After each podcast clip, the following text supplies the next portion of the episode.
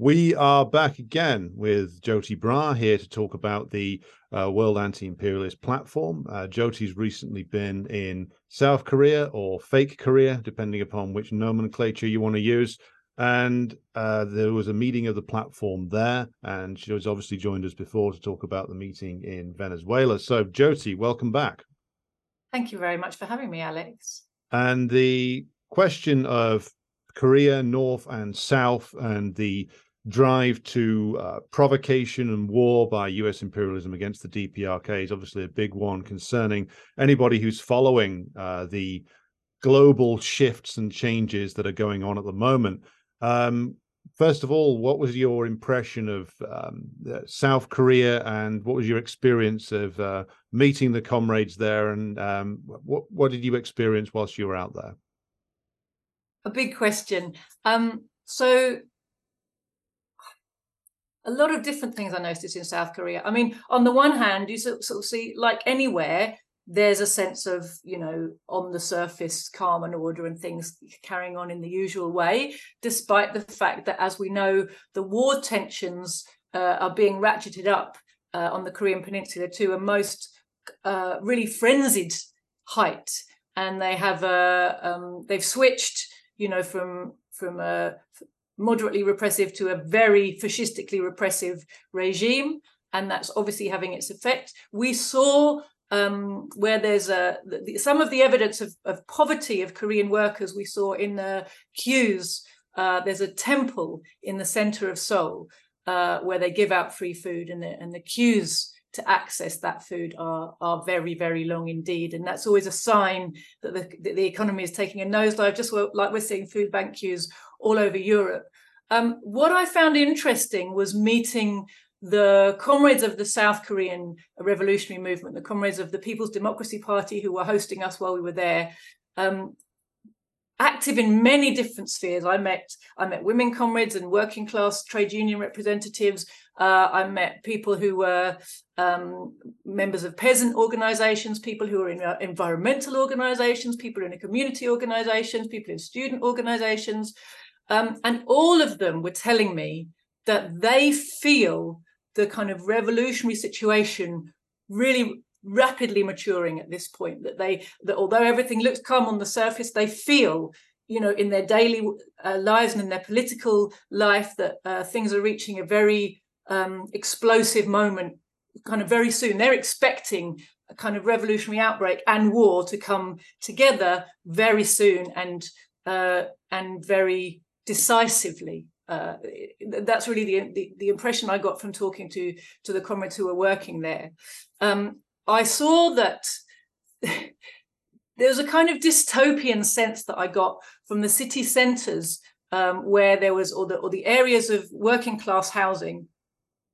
Um, something it felt like a factory the way they're expected to live because very small apartments in huge tower blocks and the tower blocks are so many and so close together with nothing green around them um, that they literally just have numbers on the side that go up to like past 100 mm. so you're talking like 100 more than 100 tower blocks all grey all you know totally uniform high next to each other nothing green around you know it's really you know just very factory like dormitory conditions um, interestingly, you know, for a, for a country that's so um, where the people are so sort of repressed and pushed down, um, they still retain certain of their uh, cultural uh, habits. You know, that obviously uh, Korea has a ancient culture.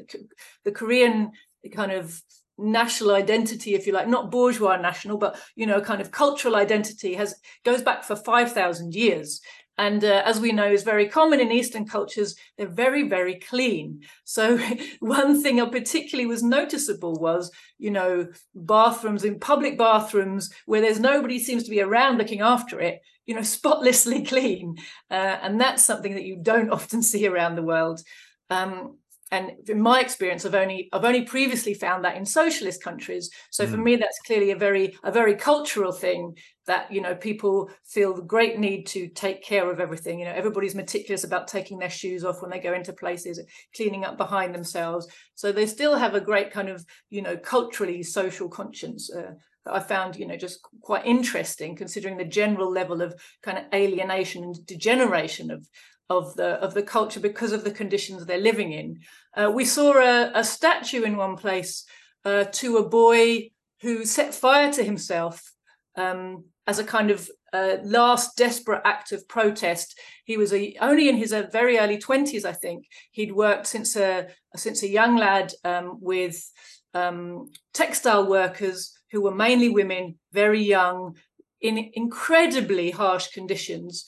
Um, he had tried he, he had tried to unionize and then been kicked out uh, and in a last attempt to try to draw attention to the horrific working conditions of these super oppressed workers uh, in South Korea, uh, he had immolated himself. And there's a statue to him outside the place where he where he w- used to work on the spot where where he set fire to himself. And those type of working conditions haven't gone away for the people of South Korea. You know, it's, it's a country that's always, or a, a, part of the world that's always held up to us as a kind of, you know, um, a, a, model of how brilliantly capitalism works. You know, mm. and that's that's been the attempt of the imperialists to to turn it into a kind of shining, shiny, you know, technological place. And certainly, you know, there's a lot of technology embedded into people's everyday lives. Um, but the the, the standard of living and the poverty that's being endured by people and that you know they they're really suffering under under the current economic crisis uh, has come on top of you know the last economic crisis never went away and mm. so you know standard of living for for ordinary korean people is is sinking very fast uh, and there's a there's a real sense of desperation amongst a lot of workers there um, i will just come to uh, gwangju if i may because the first half of our trip to South Korea was to Gwangju. And many people outside of Korea have never heard of this city, but it's a city that's at the heart of South Korea's independence and uh, liberation and reunification movement. And in 1980 in Gwangju, there was an armed uprising. Now, most of the people, even in the West, even people who care about revolutionary things, most people don't know about this event.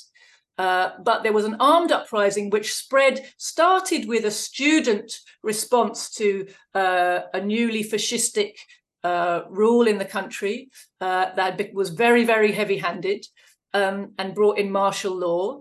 Uh, but it spread very rapidly across the whole region. Um, and 100,000 people took part in that uprising, which I was like was armed.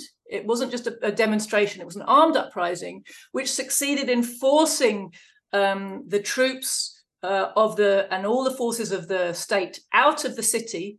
Uh, and they had for 10 days they had a, a self-run commune workers were involved peasants were involved not just the students the whole city became a kind of liberated zone that started to, you know, was holding mass meetings every day and starting to talk about, you know, what were their demands and how could they run their lives and all the rest of it.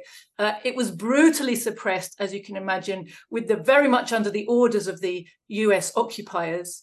Um, and of the 100,000 people who participated, 5,000 were slaughtered. And there's a there's a cemetery which for, for the dead which initially was a secret ceremony, uh, um, cemetery. The people had to find and bury their dead in secret. Uh, years later, a, a more reformist government came in, um, and this has been the history of South Korea since since US occupation in 1945. They sort of flip flop uh, between different faces of proxy government. So sometimes the the, pro- the, the, the the proxy government, which is t- they're all totally loyal to US imperialism and, and really under instruction from US imperialism. But sometimes they look more reformist and sometimes they're just, you know, all out fascistic, depending on the needs of the times. So under a more uh, reformist government at a certain point, the site was officially adopted by the state, by the city, and sort of made nice. And now it's a it's a destination for people. But what's really interesting is the legacy, the memory, uh, of this uprising in Gwangju means that there's a kind of it's if you like there's something like the Gwangju rules. Um, this legacy can't be ignored or sat upon or denied. It's commemorated every year. Um, it, it, it, broke out on the 18th of May. They call it 518. And while we were there, it was the week leading up to the commemorations. And what that meant, the whole city was decked in banners. I mean, I saw a tower block that had a five a pink 518 banner from the top story down to the ground. A huge banner advertising the commemorations for 518, right?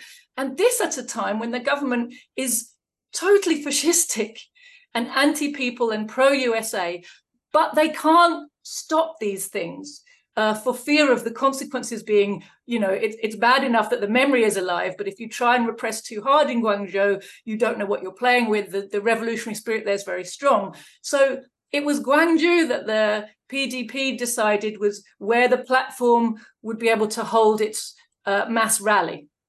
And in Gwangju, you can make speeches about reunification and liberation in a way that you can't in Seoul, for hmm. example. So there's a really interesting uh, kind of reality on the ground of what it means when the balance of class forces is such that even the most repressive government has to think twice about what it does in case of backfiring. You know, they're not even the most fascistically brutal regime is not always as strong as it looks when the when the people are also moving and strong you know so that's a that's a really interesting i think practical lesson you know uh, we had uh, for example, the Lee Jiok, who's the permanent representative of the peace treaty movement, gave a very fiery speech about the DPRK and reunification to our rally, you know, which was in public um, in Gwangju. A beautiful speech, and I would suggest people to go and find it on the World Anti-Imperialist Platform's um, uh, YouTube channel. Um, but you know you couldn't do that in other parts of korea or south korea without getting uh, repressed. Uh, but somehow the gwangju rules means that you, you've got a bit more leeway for how you express yourself. Um, a lot of people might not realize there's a there's a law in korea uh, in south korea called the national security law. Incredibly repressive. Again it's been there since the the us occupiers basically um, brought it in in the earliest days of their occupation. So the USA has been occupying South Korea since 1945, despite the fact that the people of Korea were on the Allies' side in World War II. They were the victorious side. They had just succeeded in kicking out their Japanese occupiers who had been occupying Korea since 1910. Right, so they'd had uh, 25 years of quite brutal, very brutal uh, Japanese occupation. They had fought very hard against that. It's 35, isn't it? I can't count. Uh, they had fought very hard against that. There's many heroes of the anti-Japanese liberation struggle. They won. In 1945, um, the Soviets came into the top half of Korea and the um, Americans came into the bottom half, but it was supposed to be a temporary, you know, we're just helping to make sure the Japanese are really gone and, you know, we're all on the same side and in a few years we'll be gone and you'll be left to run your own affairs. And of course, the Soviets left North Korea. The Americans never left the South. They set up a puppet regime. They enforced the border. It's really interesting how we're always told that um, it's the North it's North Korea that isolates itself, uh, which of course couldn't be further from the truth. And interestingly, if you go to the border of North Korea and look at it, what you will see is the fence is on and the barbed wire and the lookout posts and all that, and the militarization is all on the South Korean side. Mm. On the North Korean side, there is no fence. Mm. Right? It's it, there's all kinds of laws against North Korea in the south, that don't exist in the north. As far as the north is concerned, they just they want to reunite their people. Anyone who comes north is welcome. But of course, the problem is if you go north from the south, then you can't go back again. Right? It's mm. against the law to go to the north if you're in the south. Uh, that's not true in the north, but it's just obviously you can't get back again because of the regime in the south. But the national security law that was brought in by the occupiers essentially makes it a it's a kind of a thought crime law, right? Expressing any um, uh, sympathy towards, or even almost saying the name of North Korea or its leadership uh, gets you repressed. And what that means, you, you're not allowed to meet with anybody from the north on in any capacity, no matter what you do. So what that means is the comrades in the People's Democracy Party, who are struggling to build, um, you know, a revolutionary organization to help with the national national liberation and national reunification of their country, uh, they are not able to coordinate with uh, their comrades of the Workers' Party of Korea in the north. They're not even able to have any communication whatsoever. And they know that the tentacles of the Korean security state are everywhere. Even the PDP's leadership in exile in Paris does not meet with North Korean um, diplomats in Europe. Mm. Like because they know that's one thing that would get their party suppressed in South Korea if they could show any evidence whatsoever of contact between the PDP and the Workers' Party of Korea, although they are parties representing the working class of the same nation, mm. that is that that will get them repressed. Um, and they the, the the the revolutions of South Korea have had their organizations repressed many times over. Uh, the People's Democracy Party is the latest iteration of the legal, you know, front of their struggle, uh, which was founded relatively recently uh, only in 20 i forget the i forget the date sorry i'm not brilliant with those things maybe 2016 something like that. You know so you can look on wikipedia and go oh they're just a new party where did they come from? But you have to understand the continuation of their struggle is constantly shifting depending on depending on their conditions. So the actual reality is that whereas we are told in the west that the dprk is a prison house is a prison nation where everybody has to be fenced in, where there is a security state that terrorizes people who talk about reuniting with the South. It's actually the opposite. The opposite is true, which is that the South Koreans are fenced in and forbidden from communicating to the North and forbidden from even looking at it. So the big question is, of course, then, well, what are they afraid of? Um, because we're told constantly in the in the West, and this is the only knowledge you will have of the DPRK growing up. Certainly, the only knowledge I have was that it was this prison camp that was all there, where everybody had already starved to death. There was nobody left; they're all dead. Um, so you, you can't look at it. You can't ever find out anything about it. So it tells us that those who actually run the South Korean security state, in reality, the US imperialists, are afraid of South Koreans experiencing life in the north because whatever else it might be, it isn't the cartoon that is drawn by the propagandists, and they're afraid that bitterly afraid that more South Koreans might get interested in reunification if any of that repression was relaxed. Absolutely. You know, um, one has to understand, you know, the first thing to understand about South Korea is it is a colony. Mm. It is occupied land. One thing we saw when we were there was US military bases, and they are enormous. Mm. They're like little cities. And in fact, I'm pretty sure, again, uh, forgive me if I'm, I'm, giving wrong information, I'm pretty sure that the world's biggest uh, military bases away from you know domestic soil are the US bases in South Korea. Now, the one in Seoul is absolutely enormous. Mm. And so just um, to clarify there, Joe, just for the audience's benefit, Seoul is the capital of the Republic of Korea, South Korea, and there's a gigantic American military base right in the middle of the city. Yeah, or sort of on the edge of it. But mm. in the middle of the city, it's got I mean, it's not funny, but in the middle of the city, there is a um a war museum which commemorates uh, you know, and glorifies the alliance they call alliance, they mean the occupation, mm. uh, between the Republic of Korea and the USA. And at the moment, they, they were having big banners because it's 70 years, I think 70 years since the end of the um, Korean War, the, the war which the people of the North called the Fatherland Liberation War, uh, the genocidal war that was launched by US imperialism to keep its control of the south of Korea.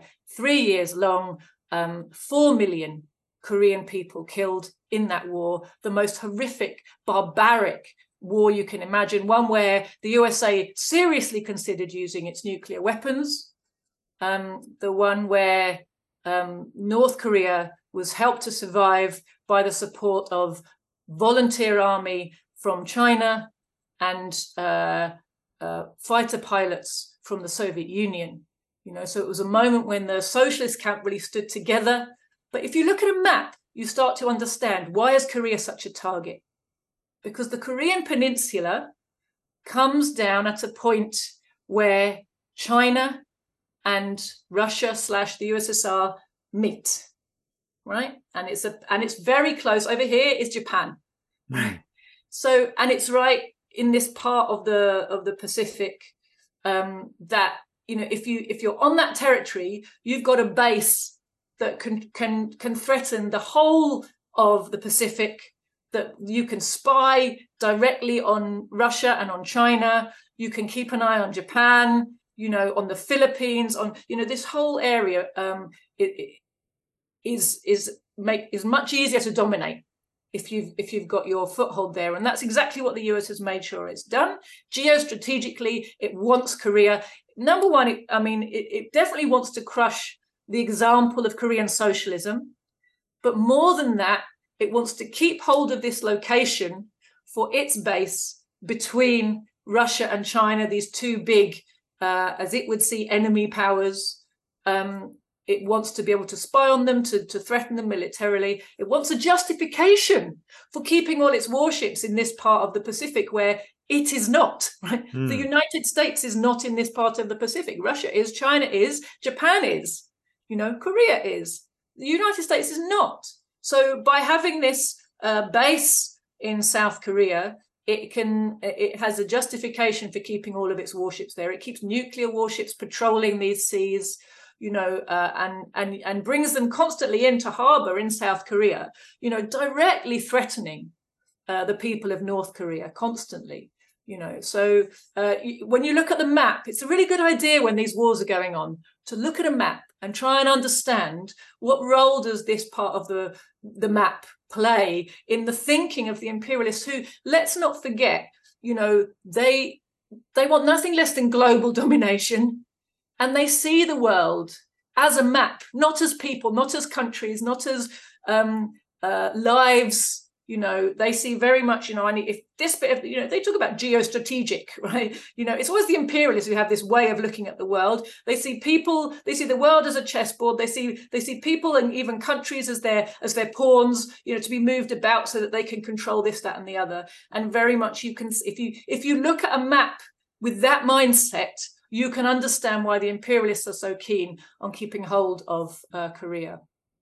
Well, the other thing that they, of course, desperately want is that they desperately, in fact, don't want any Korean reunification that's not on their terms. In fact, any Korean reunification at all, because if you were to see the Korean proletariat, both sides of the border, achieve reunification on negotiated terms that truly achieve Korean sovereignty, you would have an industrial powerhouse because you've got all the um, the great achievements of the planned economy in the DPRK. You have a large amount of industry in the south, uh, which has benefited from a certain amount of uh, development of high tech industries. You combine that together, then uh, a united Korea ruled by a, co- a coalition government, perhaps of the Workers' Party and the revolutionaries from the south, then you have an enormous power that would be capable of throwing off imperialism completely. So they don't want reunification. If they can't get the collapse of the North, they'll take the current status quo, which is perpetual colonization of Korea. And of course, their other gigantic military base in the region is on Okinawa in Japan. And so they control these two countries almost completely. And yet, when you read about it, it's always presented as, "Oh no, we're there to stop, um, you know, Russia slash China slash the DPRK from taking over these countries." Where in actual fact, it's the American imperialists that sit there and put themselves above any law as well. Like I think in Japan, they can't uh, be prosecuted a lot of the time. They can't even be asked to leave. When the one Japanese premier 10 years ago from the opposition part of the Japanese Democratic Party basically tried to get the Americans to le- think about leaving Okinawa, Obama said, No, you don't get to tell me what to do. We tell you what to do. So this is the reality in all these countries. And I wondered what your impression of um, South Korea is as a country that is effectively colonized and occupied. What effect does that have, do you think, on the on the population and the, the culture there? You've summed it up really well, Alex, in terms of what the US has to lose and what the people have to gain uh, when when you think about the prospect of reunification. You're absolutely right that a reunified and anti-imperialist Korea would be a global game changer. It wouldn't just transform the lives of the Korean people, which it certainly would, but it would create an anti-imperialist powerhouse uh, that would inspire and be able to help right countries all over the world because as you say has the combination of a powerful and experienced anti-imperialist government in the north with a planned economy and very advanced uh, armaments uh, uh, and of course, you know, nuclear armed, which makes it very, very strong and able to defend itself. And then in the south, as you say, you've got these high tech, advanced chip making capacity, as well as a lot of agriculture um, and other industries, some other industries, which mean that you know you put those all together uh, and you and you uh, unleash the the potential of the, of all those people and you've got something really that can change the game for the whole world i think. Uh, there would be a real um, domino effect of uh, of a revolutionary situation in, in korea. And the thing is it's it's i think it's closer than than a lot of people would realize you know because with the imperialist crisis deepening by the day their war drive is becoming ever more rampant. It's uh, it's actually you know when you look at it with a with a human eye it's insane their war drive but if you understand the motivation of capital and the desperation of of the imperialist the monopoly finan- financiers to save a system which is coming down around their ears the only way they're going to do it is to smash all these centers of independence and to get to loot their resources right and looting the resources of Russia and China. You know, Korea is seen as a as a stumbling block uh, and and another impediment to that aim.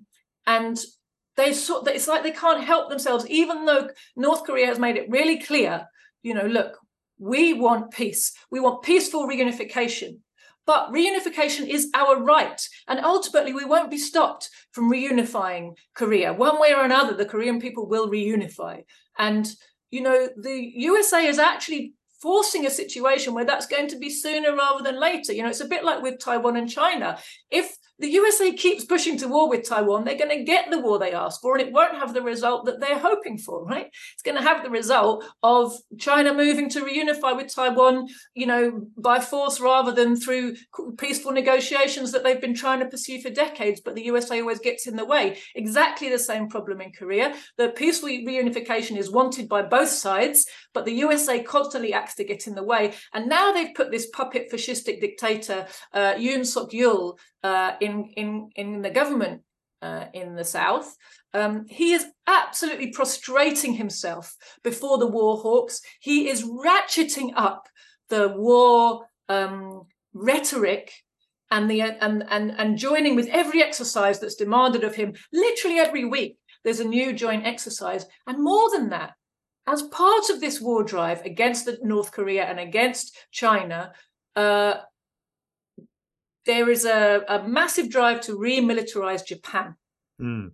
And, you know, the Korean people have a strong memory of the crimes committed against them by the Japanese. Um, and rapprochement with Japan without a proper acknowledgement of these crimes uh, and some kind of restitution is very, very unpopular. And yet, Yoon Suk Yeol is constantly offending the feelings of the Korean people uh, by prostrating himself also before Japan. Mm. and accepting everything that's asked of him and celebrating, you know, the new alliance of Japan, South Korea, and the USA and Japanese troops are, you know, also joining with these anti-DPRK war drills, which are essentially rehearsals for invasion, for nuclear attack, rehearsals for decapitating the leadership of the DPRK. And every one of these rehearsals, the DPRK is forced to respond as if it might be the real thing, because you never know mm. when hmm. it's going to be. So whatever happens in Korea, you know, and it looks to me like they're, they're, they're pushing so crazily that something is going to happen before very much longer. Whoever appears to fire the first shot in that particular moment, be in no doubt it's a war that whose blame lies entirely with US imperialism and nobody else, you know. Um, and we should we should definitely, you know, make sure that people in the working class movement and the anti-war movement understand that Mm. You know, when the war breaks out, it, it's definitely been provoked by the USA and forced on the Korean people. And for them, they're fighting a just war, a national liberation war, and a and a national reunification war. You know, so so that's something that we have to really um, you know, make sure people understand. You were asking, sorry, I, I, I sidestepped your question there, uh, but to come back to your question about what effect it has on Korean society. Well, you know, of course, the people I met in South Korea are the revolutionary people. They're the they're the militant trade unionists. They're the they're the militant women activists. They're the they're the militant communists. So I can only tell you things that they told me. I can't tell you my experience of you know um, uh, meeting the kind of Koreans um, that I might refer to. Uh, it's it's slightly secondhand information because I wasn't there for long enough. But um, what I got the impression is that there's a, a and I, and I meet a lot of the the young comrades in the PDP. Many of them are are, are students or, or are former students who dropped their university studies, having decided that the giving their life over to the sausage machine of work hard get good exam results get a good get a good um, degree so you can get a job so you can have a family and live in one of these battery flats and just keep going keep going keep going under loads and loads of stress and pressure. Basically being a cog in this machinery uh, of a of a super oppressed and very um, kind of depressing state was uh, a waste of their lives. They wanted to fight for the country's liberation and reunification, and they joined the PDP. And that's something I'll come back to in a second, if I may, about the way the PDP actually operates, that I think is really important lessons uh, for the rest of us in the movement. Um, but they tell me a story uh, very much of uh, a demoralized and degenerate culture that looks a lot like uh, the worst you, many of the worst elements of Western culture, you know, demoralization, kind of screen obsessions, um, these, you know, the the the the kind of the, the the the explosion of you know gender dysphoria issues that we're having you know alienated young people essentially. Um, and you know explosion in plastic surgeries and you know obsession with um, or, or pushing of American slash or the Korean version of American YouTube culture, you know, the kind of K-pop and you know weird plastic surgeries people have to make them look the right way, and all of these this hyper individualization mm. uh, that comes with a very alienated, kind of broken, late capitalist type of society development. And even though capitalism in South Korea is a kind of uh, quite stilted and one-sided. It's because it's a colony. It's been developed in some ways and kept back in others.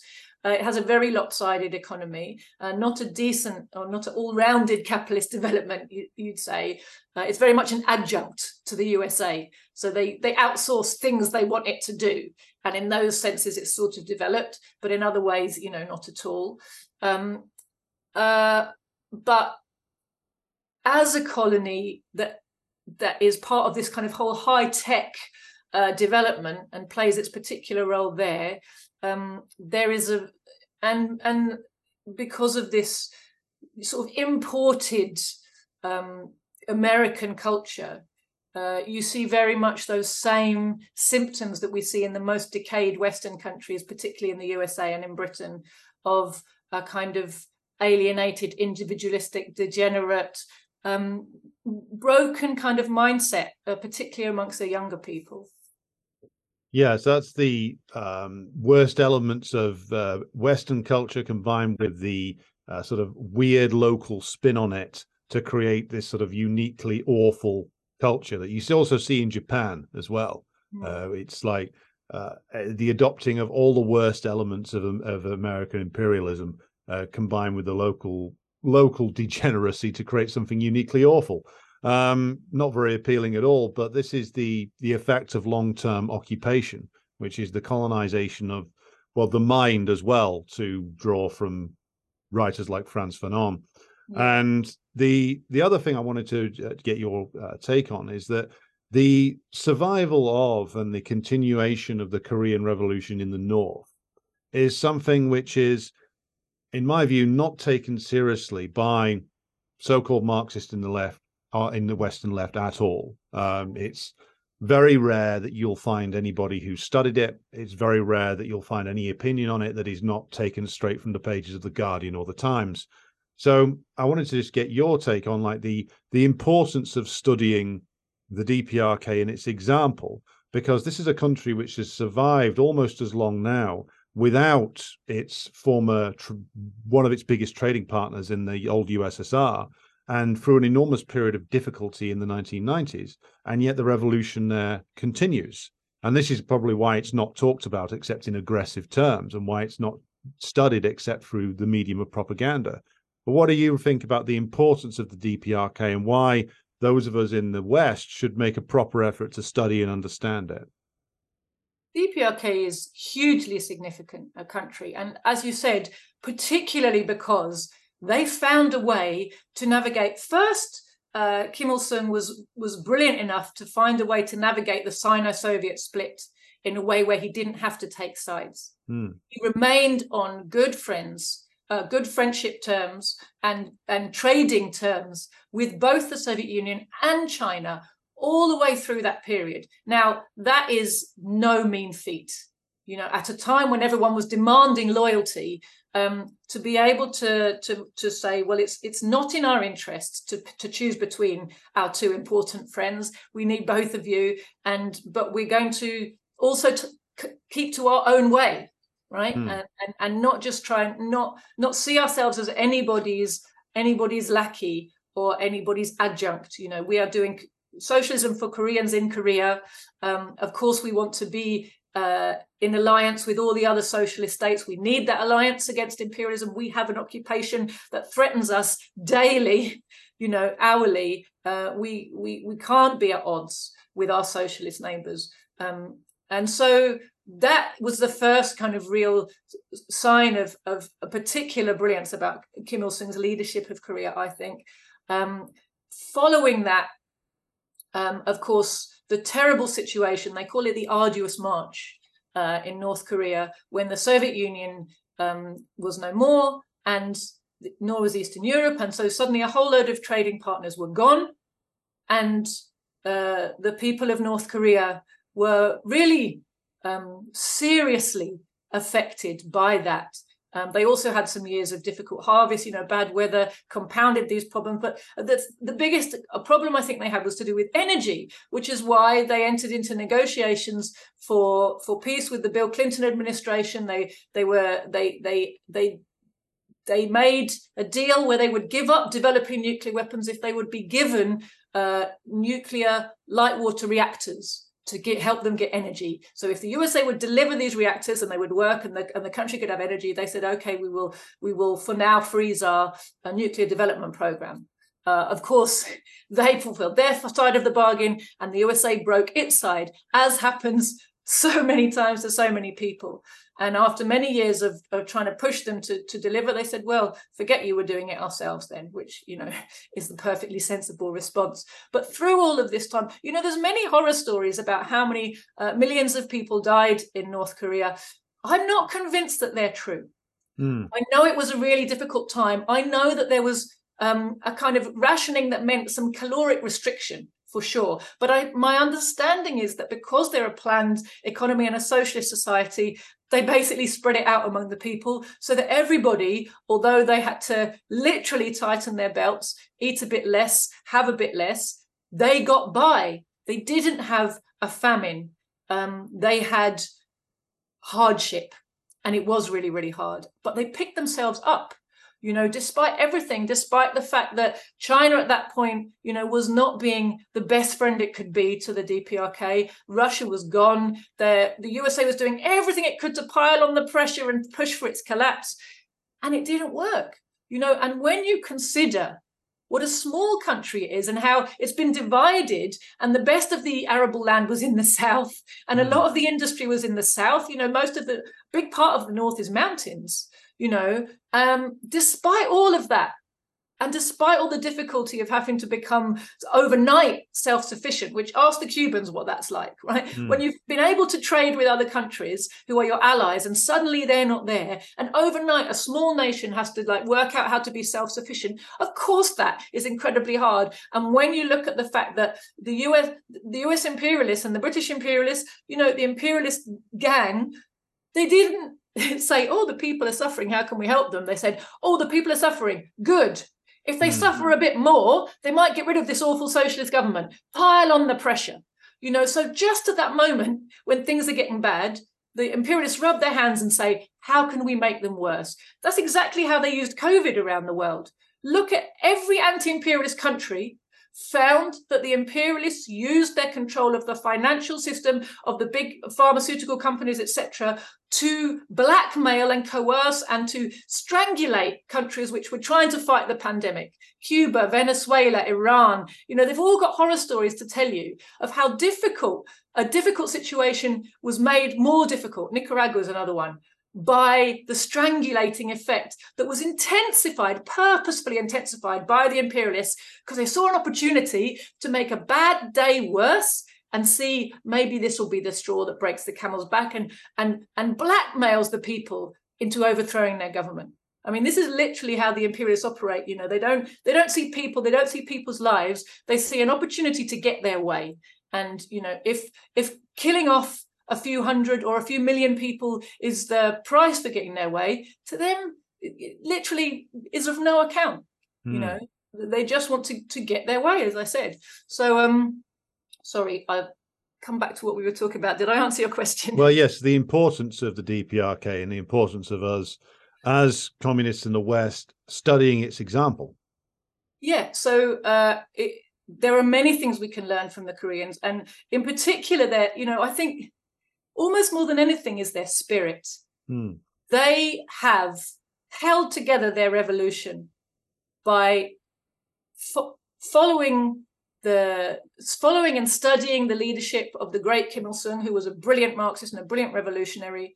They have stuck to their own path. They have said, look, we know that a planned economy is the key to, to fighting every battle. And no matter how difficult the imperialists make it for us, if we ditch our planned economy, it will only get worse. Hmm. So they refuse to do it. And they've understood that fundamental essence of socialism is the planned economy, and that with, with a planned economy and with, with the people brought together, you know, you can achieve anything that, you know, despite the difficulties that are that are put in your way. It might be slower than it would have been, it might be more difficult than it would have been.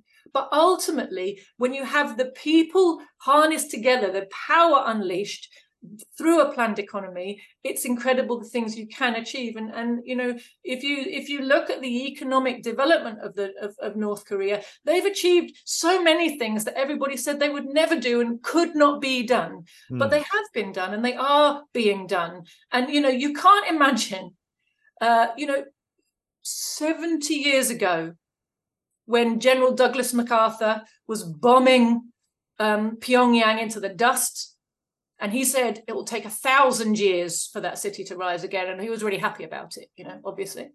Um, but, you know, by the 1980s, it was a thriving city. If you look at photos of, of, of Pyongyang today, you will see it's a really modern and beautiful city. And what's really interesting, I think, is that we somehow we maintain this sort of ridiculous notion uh, we, I say, you know, the, the imperialist media encourages, and we accept workers in the West, we accept this narrative of Korea as this, you know, kind of backward and benighted place where everybody's starving. And yet they're putting up satellites, they're developing nuclear weapons, they have weapons that the USA doesn't have. Doesn't have. You can't do those things without a serious scientific and technological base. It mm. not possible, right? You don't do it with everybody starving and living on beans, and then over here there's this amazing nuclear facility. Like you have to have all the industries that support all of that, the research and development, the the education system. You do not have this in a bubble over here. And the idea that perhaps it's some like oh they just have a lot of funding for one section of society and nothing for anything else it, it doesn't hold water if you stop and think about all the layers of society that have to work. I mean, one of the reasons the USA worries about China and how China's surging ahead is because China has the ability and does, you know, Ch- China creates a huge number of STEM graduates every year, right? Uh, yes, you you probably can remember better than me what it stands for, right? The technical... science, technology, engineering, and mathematics. There you go. Thank you. Um, so with in Russia's educational system still has the legacy of the Soviet educational system, right? That hasn't all been destroyed. And what it means is that your average high school student in Russia has better maths than a lot of graduates from top level schools like colleges, hmm. universities mm. in the USA. Right? Yeah, well, they this is the other thing. It's they don't want that level of scientific technological and engineering and mathematics base being strong in any country because what they're meant to be is a source of cheap labor into the global imperialist system. They're not meant to develop their own technological base, which is why the agents of imperialism in Russia worked so hard to destroy the old Soviet education system. It's why they're so worried, as you say, Joti, about China. It's why they're terrified of the DPRK's example of being able to do all these um, high tech feats of engineering and science whilst under siege because it pre- it gives an, an it gives lie to the uh, what the propaganda of the imperialists that it is the best of all possible worlds inside the imperial center when in actual fact that just isn't true. The chinese are outpacing the us imperialists in a number of areas the russians are in certain areas specifically um, uh, hypersonic missiles in terms of weaponry but also now in other areas as well. Now they're diversifying their economy, which is really, as you were saying, what this crisis is all about. The contradictions of US capitalism has meant that it actually has hollowed itself out. And to rescue itself, it now needs to destroy its rivals, which does lead me to um, final question I wanted to go into with you, which is like, what is you, your assessment and what is the assessment of the wider the anti-imperialist platform of where we are now, which is that the war in Ukraine has reached a certain point where it is now acknowledged by almost everybody, even pro imperialist observers, that this Ukrainian counteroffensive is just a complete horrific slaughter of Ukrainian working class men, mostly, and they who have been flung into this very well prepared Russian defense, which has been prepared for nine months for this. They have no air cover, they have no uh, naval power, they're just being flung uh, like uh, World War One soldiers, basically, but in even worse conditions. So, what do we think the move of the imperialists is now? Because the only dispute that seems to be taking place in US circles is well, do we go after China more, or do we continue to go after Russia, or do we send Poles to die in large numbers in Ukraine? So, what's your assessment of where things stand at the moment and how it fits into that broader anti imperialist struggle that's going on? Well, sadly, I don't have a crystal ball to say the exact moves that are going to make. What mm. I will say is the crisis of the system is so deep and the predicament of the imperialists is so terrible in terms of the viability and the future of their system and their ability to keep looting the world that this war drive is going to escalate despite the fact that all human logic says back out now while you still can mate. Mm. it's really obvious that they're that they're losing against russia. It was obvious from the first day that they would. But the logic is that they're going to keep trying and they will i think they're going to keep grooming proxy forces unfortunately. I mean as you said this the the tragedy of the lives that are being lost and the more that are going to continue to be lost while populations allow themselves to be groomed by the imperialists in this way, um, they will throw as many men as they can find into that grinder in the hopes that eventually Russia will start to tire. They, they, you know, we've got a foreign policy establishment, if you like, now, which since the days of the collapse of the Soviet Union has become so detached from reality. You know, they were like, ah, oh, we won the Cold War, the enemy is gone, we're the kings of everything. And they they moved from being kind of cautious in the sense that they had a rival power that they that was a peer a peer competitor if you like uh, that was as strong as they were. And therefore they had to have a little bit of um, they had to temper their arrogance. And they had to be a little bit realistic. And they they had to invest a lot in trying to understand their enemy right well what's happened since then is they they basically have the people who get promoted are the people who say what they like to hear. They say, We're the only power in the world. No one can touch us. No one can match us. No one can stand up to us. And all we have to do now is wipe out all the remaining centers of existence and we'll just be the number one forever. I mean, that was the plan for the new American century, right? Wipe out every remaining center of anti imperialist resistance. Boom, boom, boom, seven walls, seven years. That'll be done. And we'll be the kings of everything forever, right? Mm. That was their plan based on the Soviet Union's gone and now no one can touch us that isn't how things have worked out, but the ability of the people who advise the ruling class to understand that is severely limited by the fact that they are they are all people who got promoted because they said the right thing and they worked out what the right thing they got good at knowing what the right thing was to say what do people want to hear. I mean you know, how did liz truss truss get to be prime minister? Because she spent 20 years as a proper little bourgeois careerist learning how to say things that people around her wanted to hear. That's mm. literally what she's good at and what she knows how to do right? And you find the whole you know the state department in the usa and the white house is full of these types of people. They don't know Russia or China, they've got used to being in this echo chamber where they tell each other things. Russia's like a gas station parading as a country. Russia, uh, Russia uh, is the has economy the size of Texas. You know, Russia this, Russia that, and it sounds good. And while they're, you know, while they they're not having to test any of it out in practice, you know, they just keep getting promoted. It's like the people who write the history books that say, you know, Stalin killed 60 million people, and then someone comes along and writes a history book that said Stalin kills 80 million people. It doesn't need proof proof.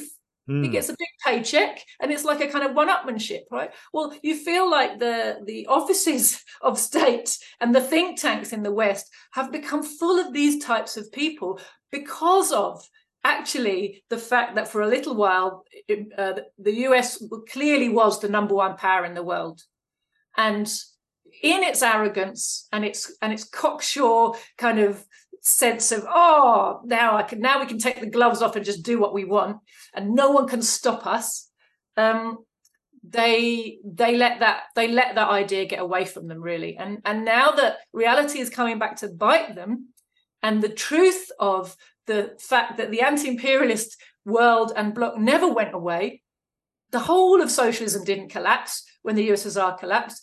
A big and very important part of it did, but some socialist countries remained. Other anti-imperialist countries remained. The USA's seven year, seven wars in seven years didn't work out, did it?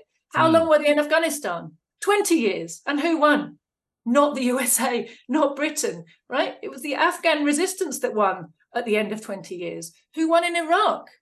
You know, the USA didn't even get control of all the reconstruction contracts in Iraq you know never mind they didn't get the government that you know was totally under their control in iraq you know so none of these wars despite everything they put into them and despite the arrogance with which they went in and the fact that they were fighting against countries that couldn't you know where they could bomb with impunity you know they they've got this idea now that fighting a war means taking your bombers over the top of populations that that have no air defenses and no air force to fight back and just smashing their the, the whole country to smithereens, destroying everything that keep, makes life livable, and saying, "Ha right, now we're in charge." Mm. You know, hmm. they think that's a war.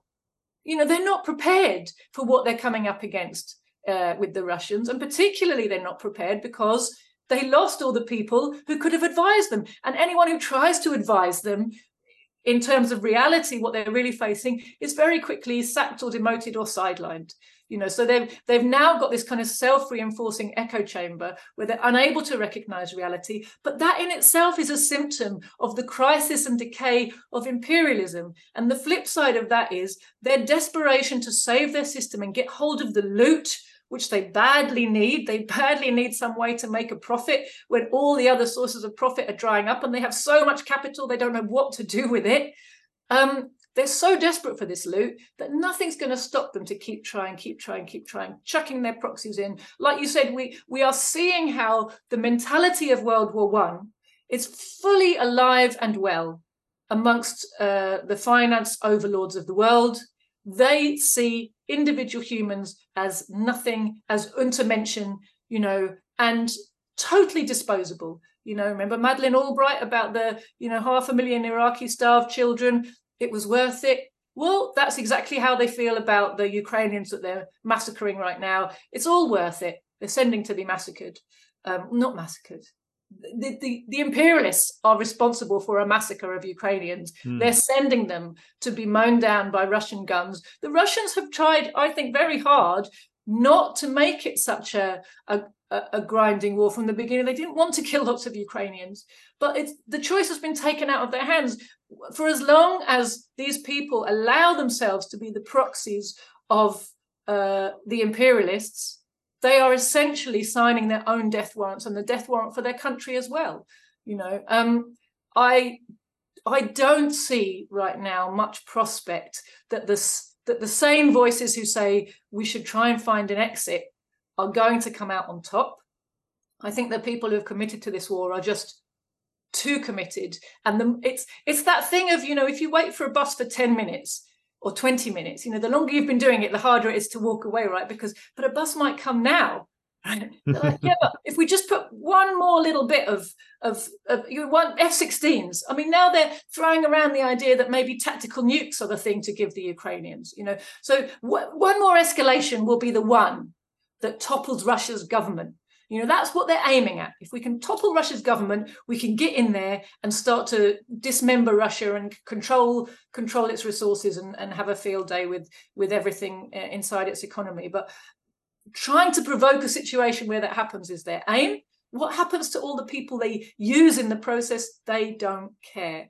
Uh, meanwhile, you know, you're right there's this debate going on in the in the state department and the pentagon in the usa where people are saying yes but we really need to do something do something about china right? That's again that's the imperialist mindset. They've got to destroy the independence and loot the resources of china. This is a desperate imperative for the imperialists because of the state their system is in. And so again there's this kind of uh, some people say yes the route to china is through russia. You know weakening russia destroying russia will make china weaker. Therefore we just put everything into ukraine and others who say mm, no no no we need to we need to face china more quickly we need to get on We're dealing with china mm. and ukraine's getting in the way now of that they're worried that with you know with every week month year that goes by where they're not attacking china china's getting stronger and of course, they're right about that. I mean, as far as I'm concerned, China's already too strong for the US to do anything uh, to in terms of bringing it down or, or, or just destroying its independence or, or getting hold of its resources. But their imperative is to do that and the and the crisis in their system is such that, you know they they can't let up with that drive no amount of logic and reason can make them see that it's not going to work out they have to try hmm. The crisis of imperialism necessitates ever more aggressive actions, which is why understanding imperialism is probably the most, or certainly the most vital task for those of us who, who are active in the imperialist countries. Joti Brar, as always, it's been a great discussion. And uh, if people want to find out more about the World Anti Imperialist Platform, we'll put the link to the platform in the show description. But until next time, thank you for joining us today. Lovely. Thank you for having me. And that brings us to the end of this particular episode of the Marx Engels Lenin Institute podcast. If you'd like to find more material from us, you can go over to the website, which is linked to in the show notes below, or you can go over to our Patreon, which contains much of the subscriber only content that you can access on there. But until next time, thank you for listening.